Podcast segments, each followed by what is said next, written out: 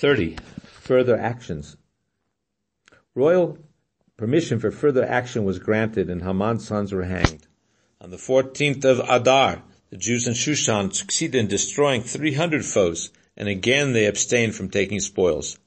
In the unwalled cities and villages, where there were no officers or armies of, of the king to aid them, the Jews were forced to battle for their lives. They not only triumphed over their foes, but also destroyed all the known descendants of Amalek in the process. They thus succeeded in eliminating 75,000 enemies in the 127 kingdoms of Achashverosh. As in Shushan, they did not defile their victory with the taking of spoils. There were great celebrations among the triumphant Jews the day after their victory. In the unwalled cities, this holiday was on the 14th, and in Shushan, where they battled for two days, the holiday was on the 15th.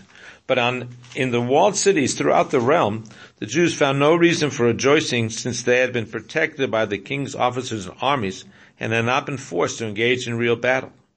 Since the satraps and governors had hidden the letters out of fear of Mordecai, these Jews were not aware that they had been miraculously saved from disaster. Disaster. They believed that the early rumors regarding such anti-Semitic letters were unfounded reports circulated by Haman, or that the king had soon recalled them, eliminating any danger before the arrival of the 13th of Adar. Since a large portion of Jewry did not yet celebrate this miracle, no problem in Jewish law yet arose regarding those who did, who did make it a holiday, for it was a private and not a national affair. Mordecai wished, however, to point out the truth to the Jews in the walled cities and to show them how they had been miraculously saved. He therefore wrote letters to all the Jews throughout the realm detailing the entire stories that had happened. The first letters, he pointed out, were still in effect on the 13th, and only the miracle of the meteoric rise to power, his own meteoric rise to power, had caused the king's officers to conceal them. The Jews in the walled cities were therefore also obliged to celebrate the miraculous rescue.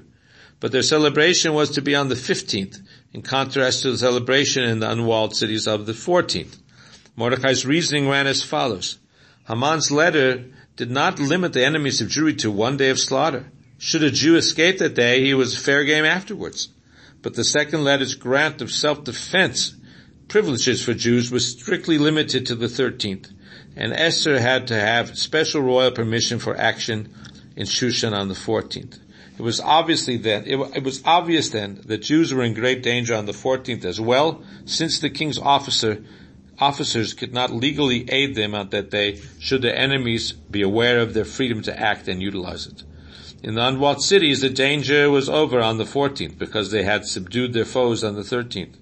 Mordecai therefore asked that in those cities this day, the 14th, be ordained as a day of celebration. But in the walled cities, the danger was at its peak on the 14th, and only when that day was over did it become clear that the officers had hidden the first letter out of fear of Mordechai, and that the anti-Semitic masses were unaware of their contents.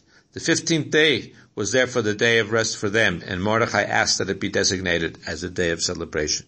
Shalom.